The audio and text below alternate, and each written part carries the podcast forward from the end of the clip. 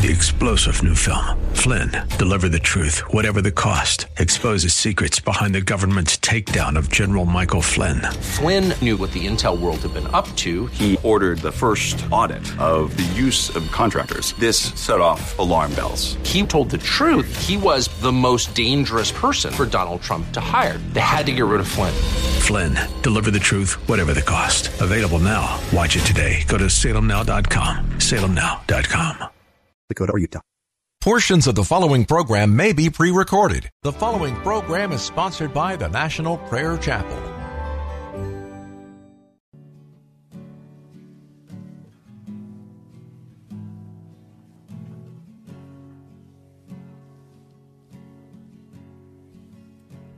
There is a judgment greater than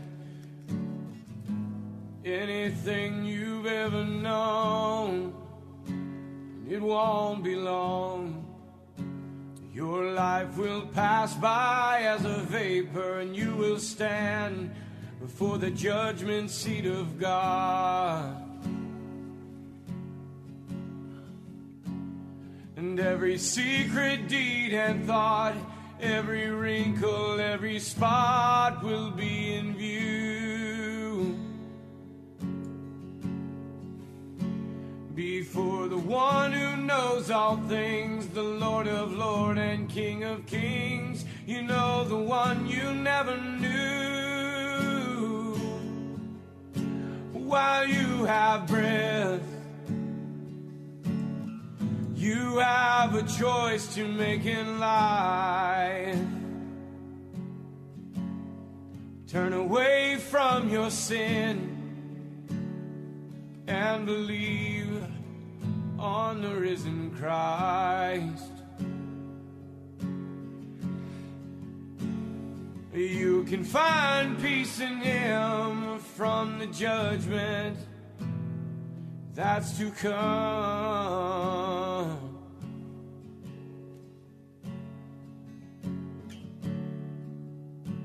He is the shelter from the coming storm.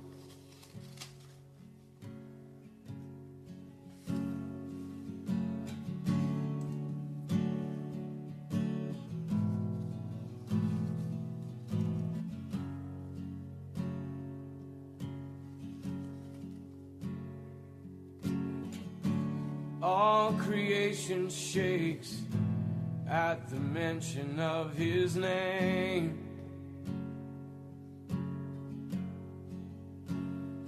He has power over life and death. Every knee will bow and tongue confess. Heaven and earth will proclaim that Jesus Christ is Lord. To the glory of the Father, will you bow? Will you surrender to His majesty? He can save you from the might of all your sin. This is the fight in which He stands in perfect victory. While you have breath, you have a choice to make in life. Turn away from your sin and believe on the risen Christ. You can find peace in Him from the judgment that's to come.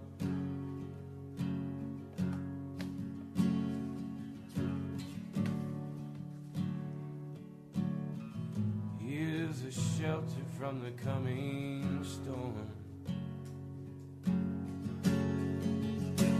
While you have breath, you have a choice to make in life. Turn away from all your sin and believe on the risen Christ. You can find peace in Him from the judgment that's to come.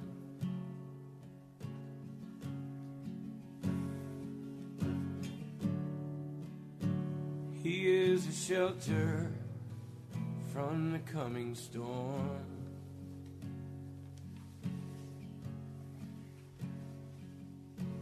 He's the only shelter from the coming storm.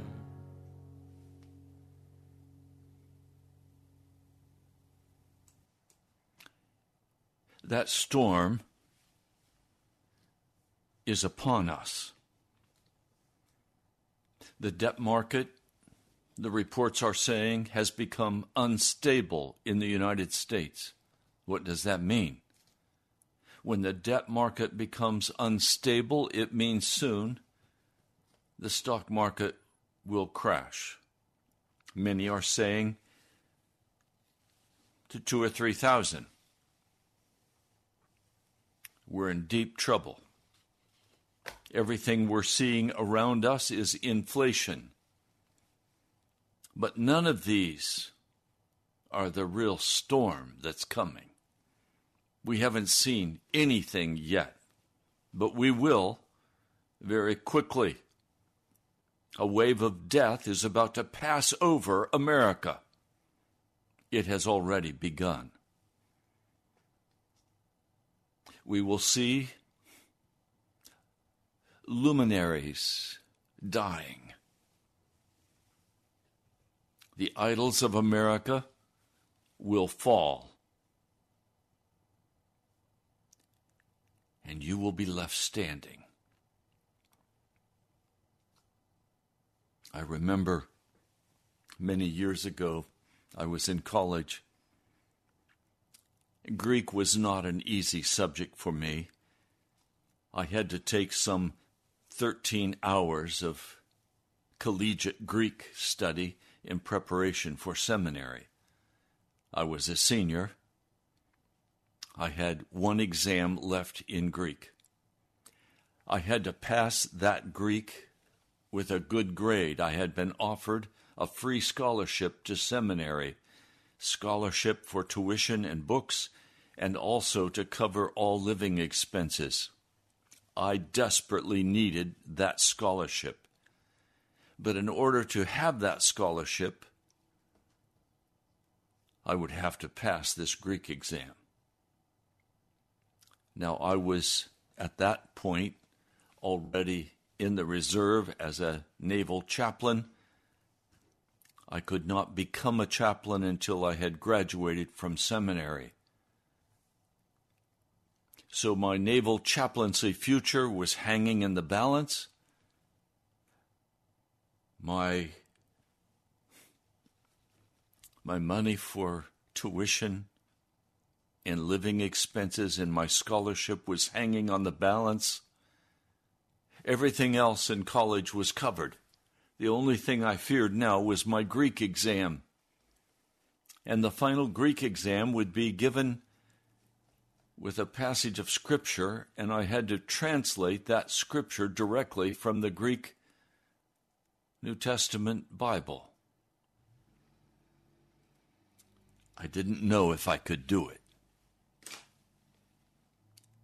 So I'm studying, and there comes a knock, and friends are saying, Ray, come on, we're going to go out and grab some pizza. Why don't you come with us? I would love to have gone and gotten pizza. But do you think I left my Greek study to go get pizza that night? Absolutely not.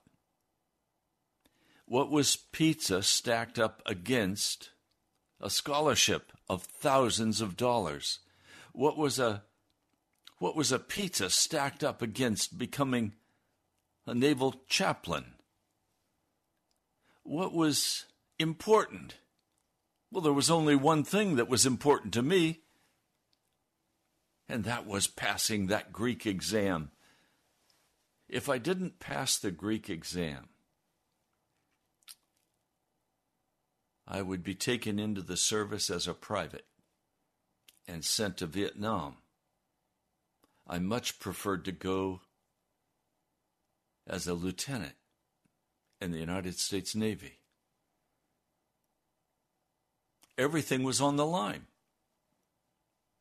My future was on the line. Was I going to go get pizza when my future was on the line? No. No amount of cajoling, no amount of tempting could convince me to go with them, sit and relax and talk and laugh and eat a pizza. And yet, that's where we are today.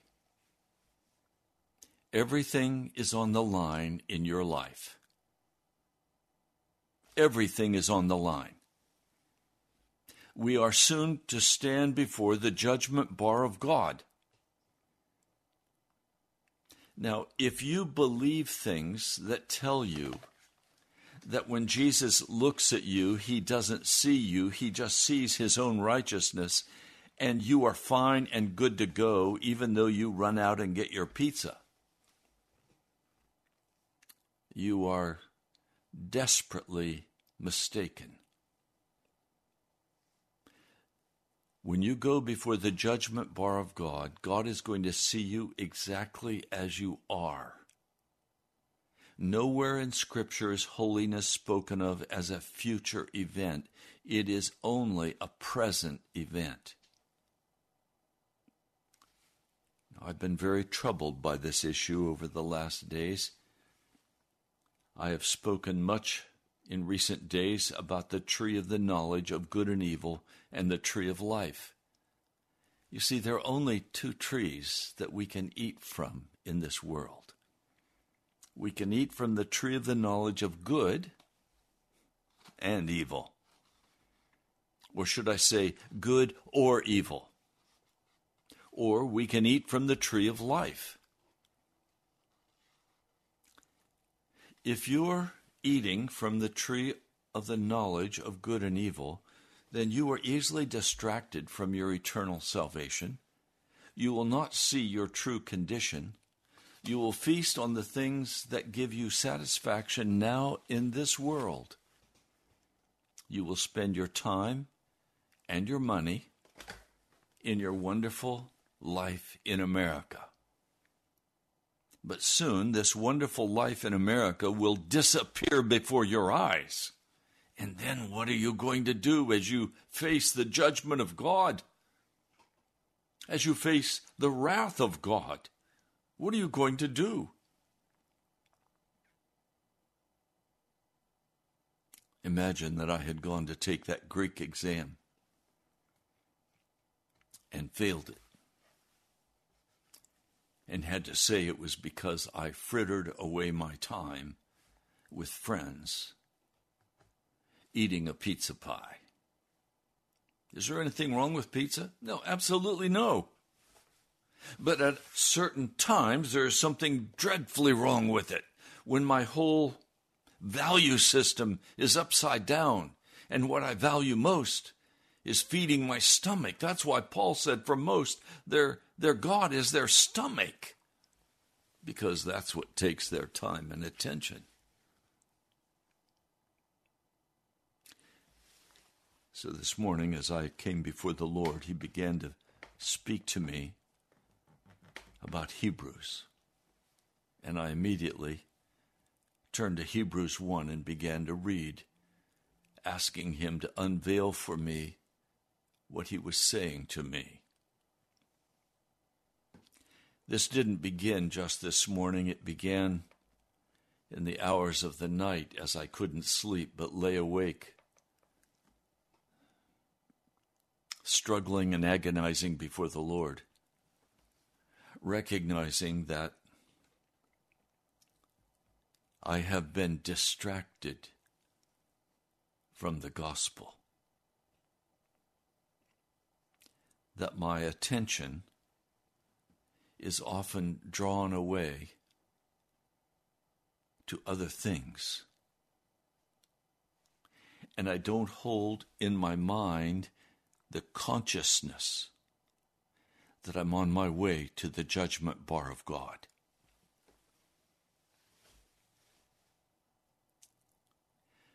It's necessary that we live in our inner being with the consciousness that every thought and every attitude, every action is being weighed before the throne of God and will bring us to the judgment bar of God. We're told in the book of Hebrews that the Word of God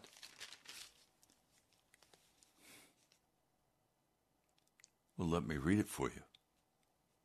This is Hebrews, the fourth chapter. For the Word of God is living and active, sharper than any double edged sword. It penetrates even to dividing soul and spirit, joints and marrow. It judges the thoughts and attitudes of the heart. Nothing in all creation is hidden from God's sight. Everything is uncovered and laid bare before the eyes of Him to whom we must give account. Don't tell me that Jesus covers you and God doesn't see you. The Word of God says He's looking directly and dividing bone from marrow. He is examining your motives. He is looking at everything you choose to do or say, everything you hide in your inner motives, and those will determine how you deal on that great judgment day. Now we find in Hebrews, the first chapter, a, a, beautiful description of who Jesus is and what his work was. And we find, I'll read it for you. Verse 3 the Son of the radiance of God's glory, the exact representation of his being, sustaining all things by his powerful word.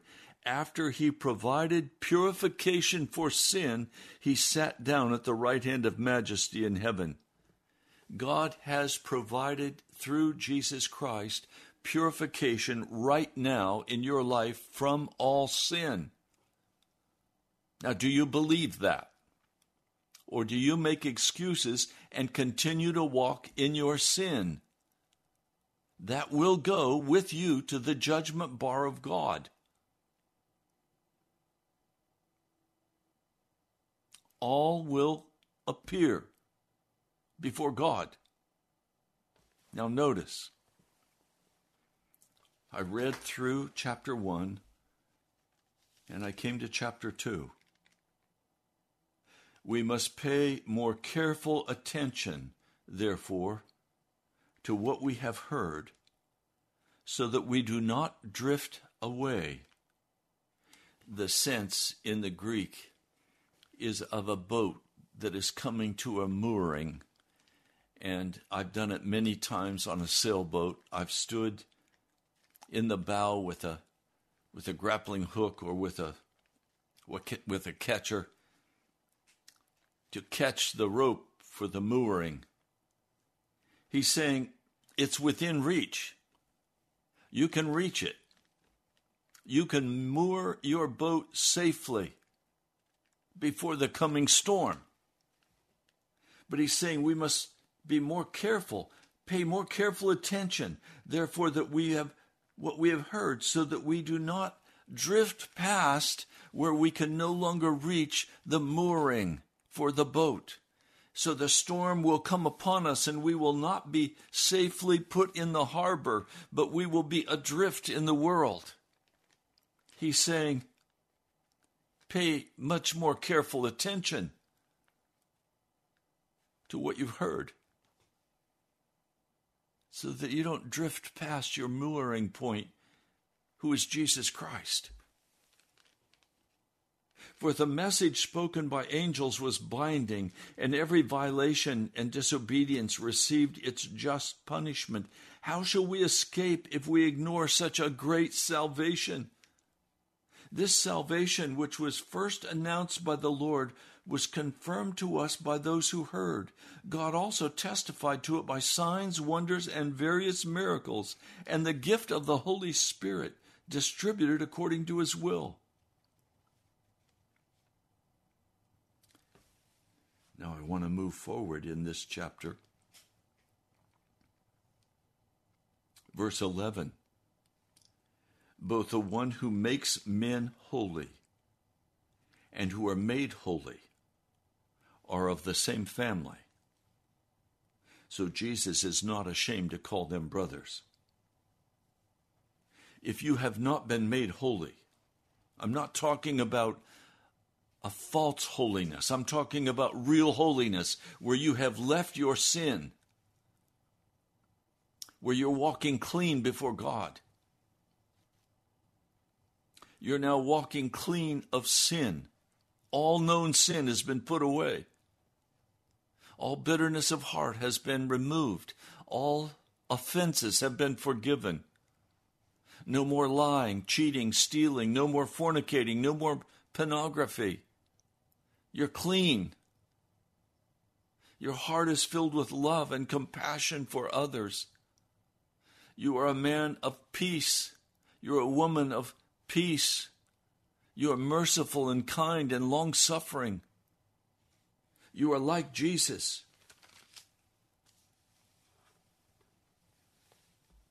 Notice what he says.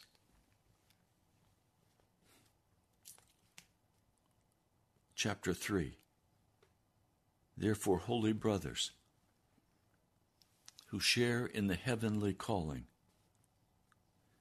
fix your thoughts on Jesus, the apostle and high priest whom we confess he is faithful to the one who appointed him, just as Moses was faithful in all of God's house. And then we come to verse 7. So, as the Holy Spirit says, today, if you hear his voice, do not harden your hearts, as you did in the rebellion during the time of testing in the desert, when your fathers tested and tried me, and for forty years saw what I did. That is why I was angry with that generation, and I said, Their hearts are always going astray, and they've not known my ways. So I declared on oath in my anger, They shall never enter my rest. Now, please hear me. There is only rest in Jesus Christ who is the tree of life. Now, let me make that very practical for you. The tree of the knowledge of good and evil is both good and evil. And so you can be distracted by every different kind of thing in this world. You can give all of your attention to your entertainment, your money, your lifestyle, your family, all good things. But if all of those things take your attention away from Jesus Christ, you have neglected the great salvation that Jesus Christ wants to give to you.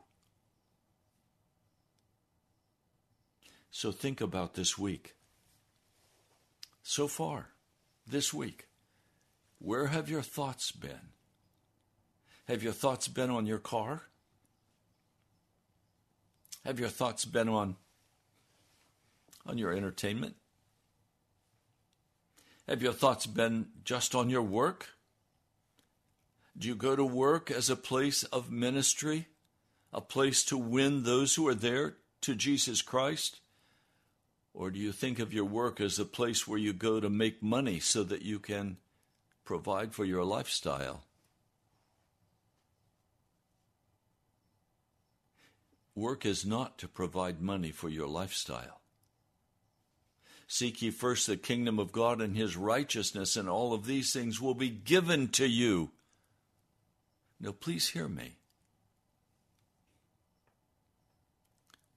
I don't know how to even put this into words for you. I'm, I am frankly at a loss for words.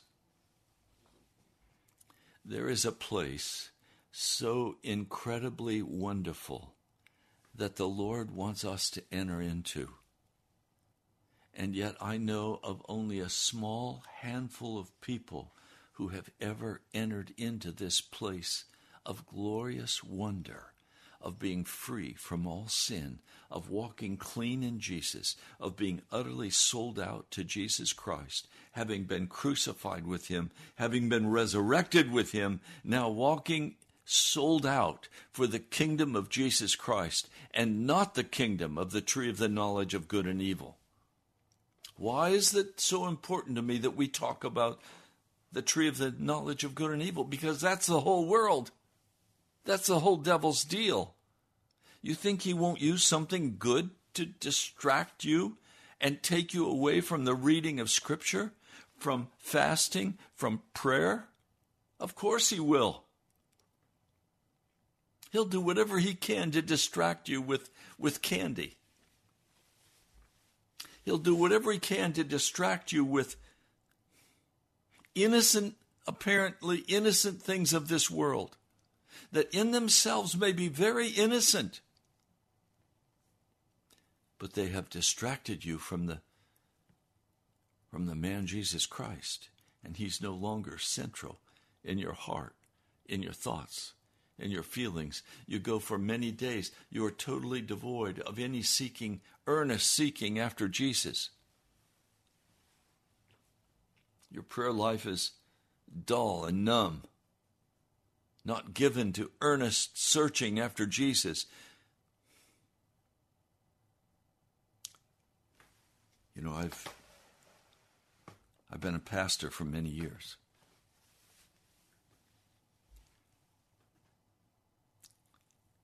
Except for one or two occasions, I've never heard Christians really pray. I don't hear Christians in America pray. Why? Because most Christians will not pray unless they have to pray. I can tell you this the storm is coming, and the judgment day is fast approaching. And we are going to be in a place in America where we are stunned by what we see and what we hear. And in desperation, we will finally begin to pray. But for most, it will be too late because you will be so diswrought by the lack of food and shelter, by the lack of air conditioning and heating, by the lack of all that you have had to build your wonderful American lifestyle. You will be depressed and discouraged and hopeless and dive into despondency. Or you'll be angry and bitter and hostile and blame God.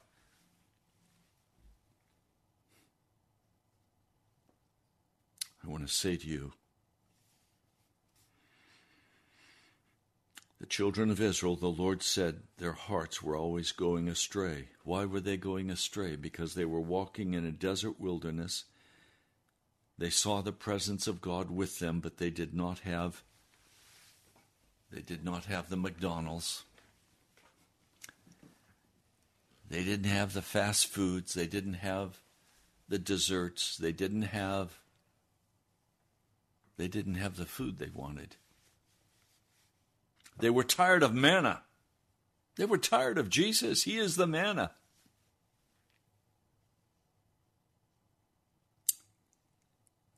And so they were distracted and they would not enter into Jesus Christ in the desert. He says, But encourage one another daily as long as it's called today, so that none of you may be hardened by sin's deceitfulness. That word hardened in the Greek means to be rendered stubborn. That is, to go through so many experiences that those experiences make you harder and harder until finally, in bitterness, You say, if it's going to be, it's up to me. I've got to do it because nobody's going to help me. Nobody's going to help me do what I need to do. Jesus is not here. I'm going to just go do what a man has to do. Rendered, rendered hard and stubborn. Today, this is Hebrews 3, verse 15. Today, if you hear his voice, do not harden your heart as you did in the rebellion. Who were they who heard and rebelled? Were they not all those Moses led out of Egypt? With whom was he angry for forty years? Was it not with those who sinned, whose bodies fell in the desert? To whom did God swear that they would never enter his rest, if not to those who disobeyed? So we see that they are not able to enter because of their unbelief. Therefore, since the promise of entering his rest still stands, let us be careful that none of you be found to have fallen short of it. For if we also have had the gospel preached to us just as they did, but the message they heard was of no value to them, because those who heard did not combine it with faith. Now we who have believed enter the rest just as God has said.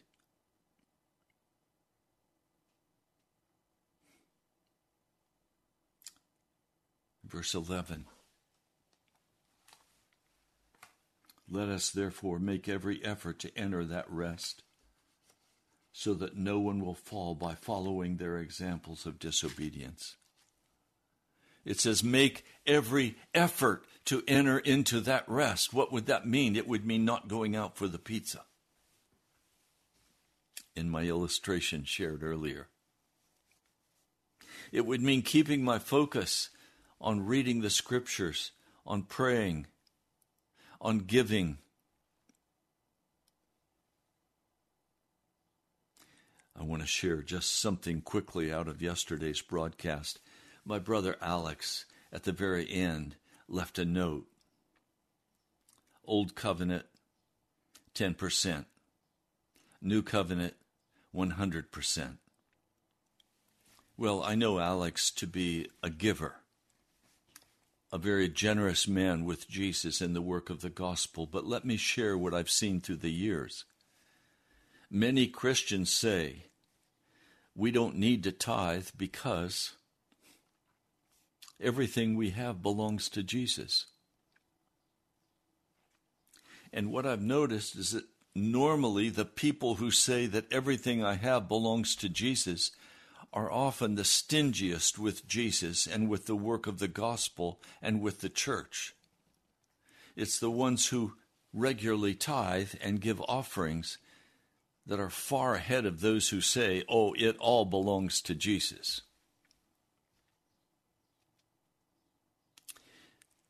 We can be deceived in so many different ways.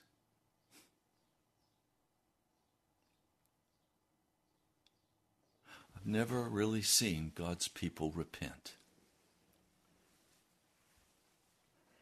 Have you? Have you repented before God? Or have you believed the lie that you can continue in your sin and still be saved and everything's going to be fine? Jesus, at the very end of the book of Revelation, this is after he's given John the full revelation, chapter 22. He wraps up with some final thoughts. Chapter 22, verse 10 Then he told me, Do not seal up the words of the prophecy of this book, because the time is near. Let him who does wrong continue to do wrong. Let him who is vile continue to be vile. Let him who does right continue to do right, and let him who is holy continue to be holy. Jesus didn't know anything about imputed righteousness. That's a fable made up by modern men to excuse their wickedness so they don't have to be crucified with Christ. He says, Behold, I'm coming soon. My reward is with me, and I will give to everyone according to what he has done. That's, that's the risen Christ saying that. That's not Pastor Ray Greenley saying it. That's Jesus saying it. Let him who does wrong continue to do wrong. Are you going to continue to do wrong in heaven? No, you won't be in heaven. Let him who is vile continue to be vile. Let him who does right continue to do right. In other words, my dad used to say to me, and I didn't understand, but I do today. He would say, Raymond, your last day on earth and your first day in heaven, you will be the same person. Oh, you'll have a new body, everything will be changed, but you, in terms of character, will be the same person you were the last day you were on earth. You must be holy now.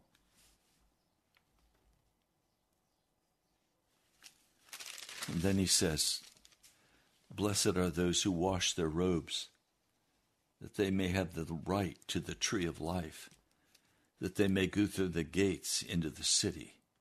Outside are the dogs, or literally outside are the scavengers, those who practice magic arts, the sexually immoral, the murderers, the idolaters, everyone who loves and practices falsehood. They're outside. They're not brought in.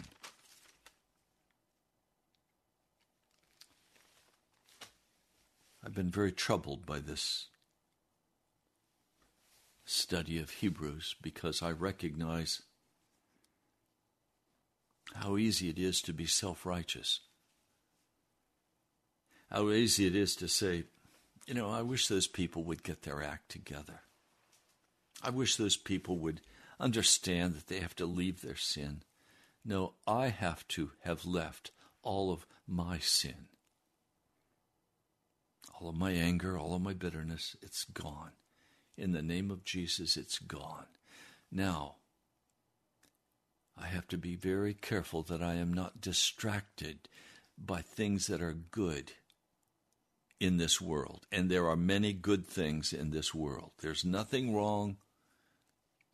There's nothing wrong with much of what we find in this world, except that underneath it there's an underbelly of uncleanness.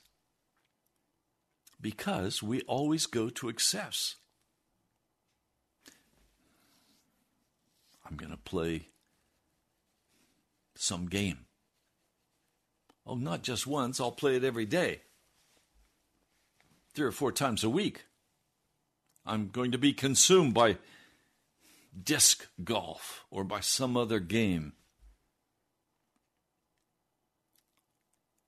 Is there anything wrong with jogging? No, but then I have to buy the jogging pants and the jogging top, and then I have to go jog every day, and then I have to go to the marathons, and then I have to do this, and I have to do that, and slowly it takes over my life, my thinking, my my process, and and my health. It takes over everything, and all I can think about is what's the next thing I have to do to improve my health because I want to live long. Good things.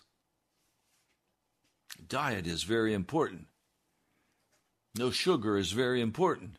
Fasting is very important. But you know what's more important than anything else? Not neglecting my great salvation in Jesus Christ. Not being consumed with that sport that I enjoy, whether it's kayaking or biking or whatever it is. Don't be consumed by anything be consumed by Jesus Christ. Be consumed by your thoughts and your desires to be one with Jesus and ask Him to penetrate you, dividing soul and spirit, joints and marrow. Let it judge your thoughts, let it judge your attitudes of heart. Nothing in creation is hidden from God. Everything is laid bare in your heart before Almighty God right now. Do you understand? Have you been neglecting your salvation in Jesus Christ? Have you been eating from what is good and neglecting Jesus Christ? Part of what has grown intensely in my heart through the years is how much time and energy it takes to know the way and the will of God. How much time and energy and money it takes to be able to focus totally on Jesus Christ. It means sometimes I don't do things with friends. It means sometimes I don't give myself wholly to anyone because I'm wanting Jesus. Sometimes, sometimes it means I have to focus my heart and my mind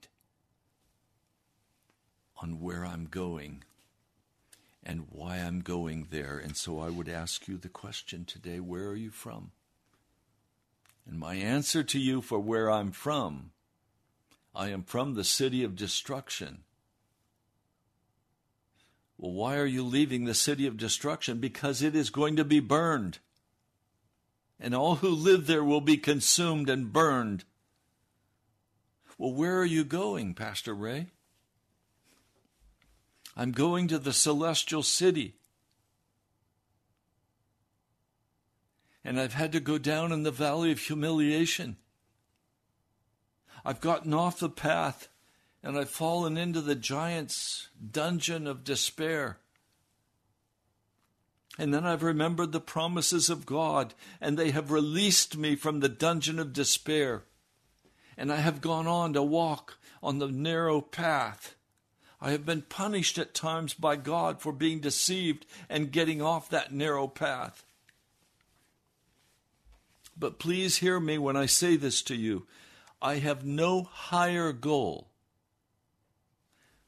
than to walk that narrow path to the celestial city and to take as many of you with me as I possibly can. I have a sticky note on my monitor and it says, I am on this broadcast for only one purpose to secure the salvation of your soul. So I'm on this journey. And for that reason, there are many things I can't do that other people can seem to do. I can't go places they can go. I can't do things they can do. Because I have a single minded focus on the celestial city to be with Jesus. That's what I want. I want Jesus. I want to be absolutely, in every respect, made holy. I want no darkness in my heart or in my life. I want no turning to the left or to the right away from Jesus Christ. I want nothing to do with the tree of the knowledge of good and evil. I want to feast constantly on the tree of life. Jesus said, My body is broken for you. It is real food.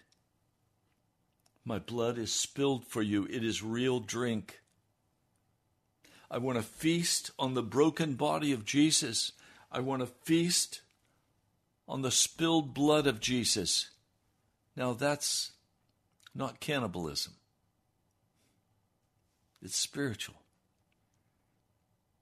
It's focusing my time and my attention on the scriptures, on fasting, on prayer and doing the work that Jesus has called me to do. I'm not a free agent. I, I cannot go just wherever I think I might want to go. I can't live wherever I think I might want to live. I've been assigned a place. I've taken that place. Some of you wander around like sheep, lost, no shepherd.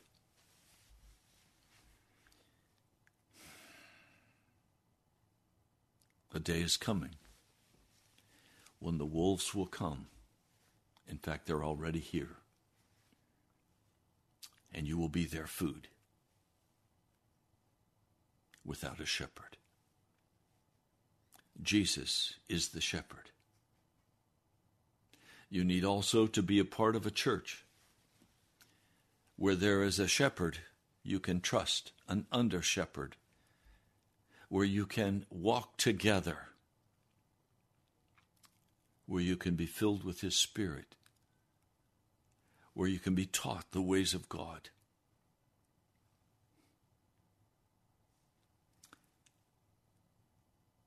My brother, my sister,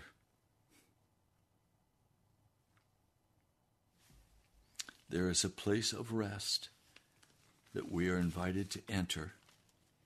And that place of rest is the heart of God.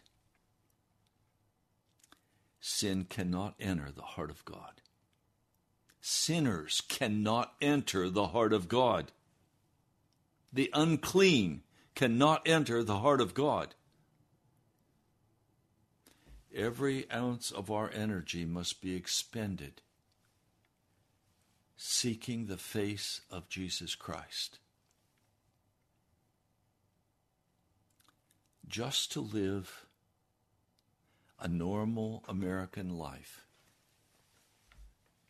is to live in wickedness and sin, self indulgence, selfishness, to live unconsciously, lost.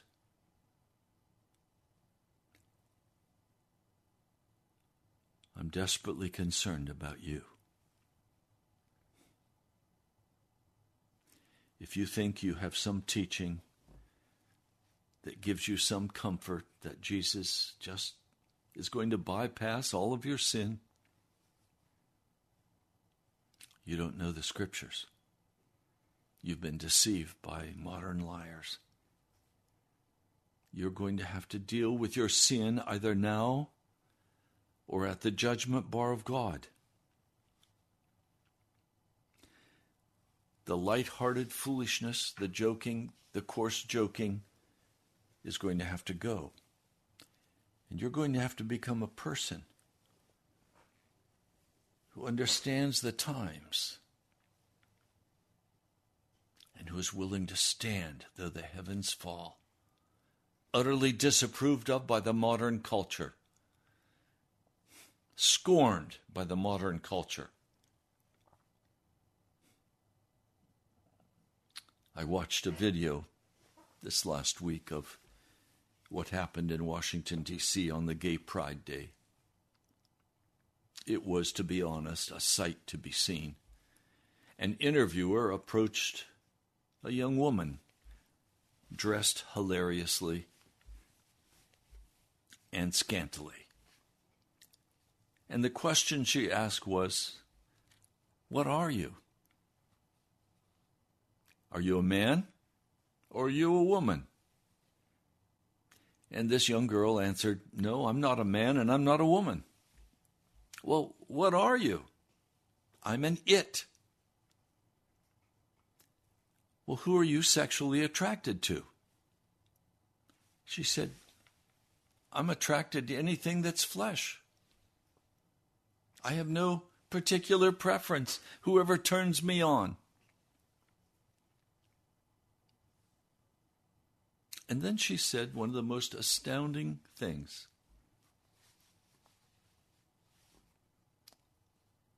I am it. And the interviewer said, What? I am it.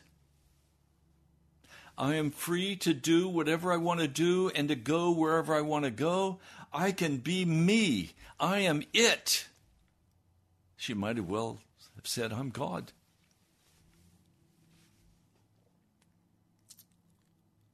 Now, many of you have not gone to this extreme, but if you were pressed hard, you would finally have to admit that yes, you go where you want to go and you do what you want to do because you are it.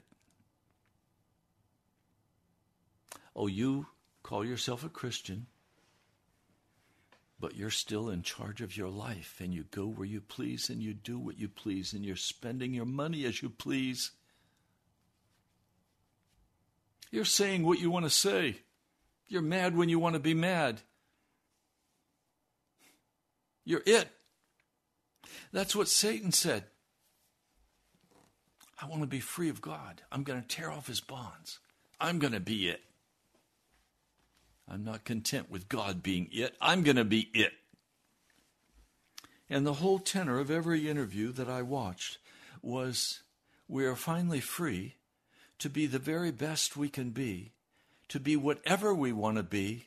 And all of these young children who are here watching all of this, it's good for them because at a young age, they're now being set free to be whatever they want to be. I didn't hear one person say they're now free to be what God wants them to be.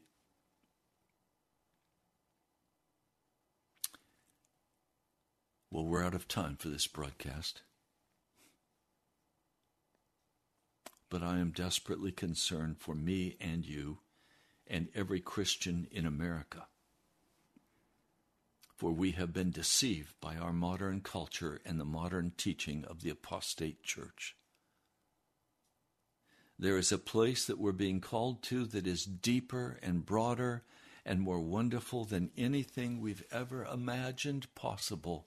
It is a place of rest and peace in Jesus Christ. It is a place of holiness and righteousness. It is a place where sin does not exist, either around us or in us.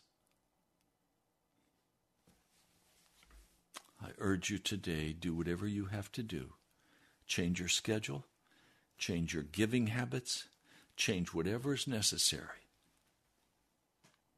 Repent before Jesus for your American attitudes and seek his face with your whole heart. Almighty God, I seek your face with all of my heart, with all of my mind, with all that I am. Lord, I thank you for this time we've shared together. I pray that every person who has listened will be stirred to their depth to seek after you earnestly, eagerly, letting nothing distract them in time, in money, in energy, that everything will be given to seeking after you, Jesus. I pray in your holy name. Amen. I'd love to hear from you. I thank you, Joanne and Rodney, Dirk, and others. I thank you. Write to me at National Prayer Chapel, Post Office Box 2346, Woodbridge, Virginia 22195, or go to our webpage, nationalprayerchapel.com. Nationalprayerchapel.com. You're welcome to give online. We're almost halfway through this month and we're not halfway there financially. But I'm trusting Jesus and I'm looking for his move of power to provide. God bless you. I'll talk to you soon. You've been listening to Pilgrim's Progress. I'm Pastor Ray from the National Prayer Chapel.